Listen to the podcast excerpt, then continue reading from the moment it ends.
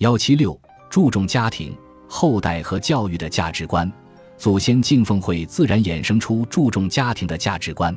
因为家庭是维持人类生存、繁衍和传承所需的权利和责任的基本单位。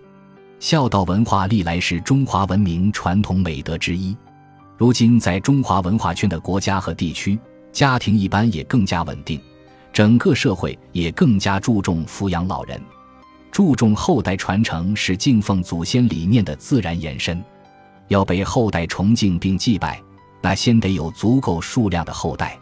这使得血脉延续在中华传统文化中占有核心地位。过去所谓“不孝有三，无后为大”的说法就体现了这一点。没有成功的后代，不光对不起自己，也对不起祖辈。这体现在后代方面，质量跟数量同等重要。华人和儒家文化普遍更注重后代的教育，这也跟祖先敬奉不无关系。传承不仅要求自己成功，为后代树立榜样，还表现在注重总结经验以启发后世。正因如此，祠堂里也经常供奉着家训、家书等。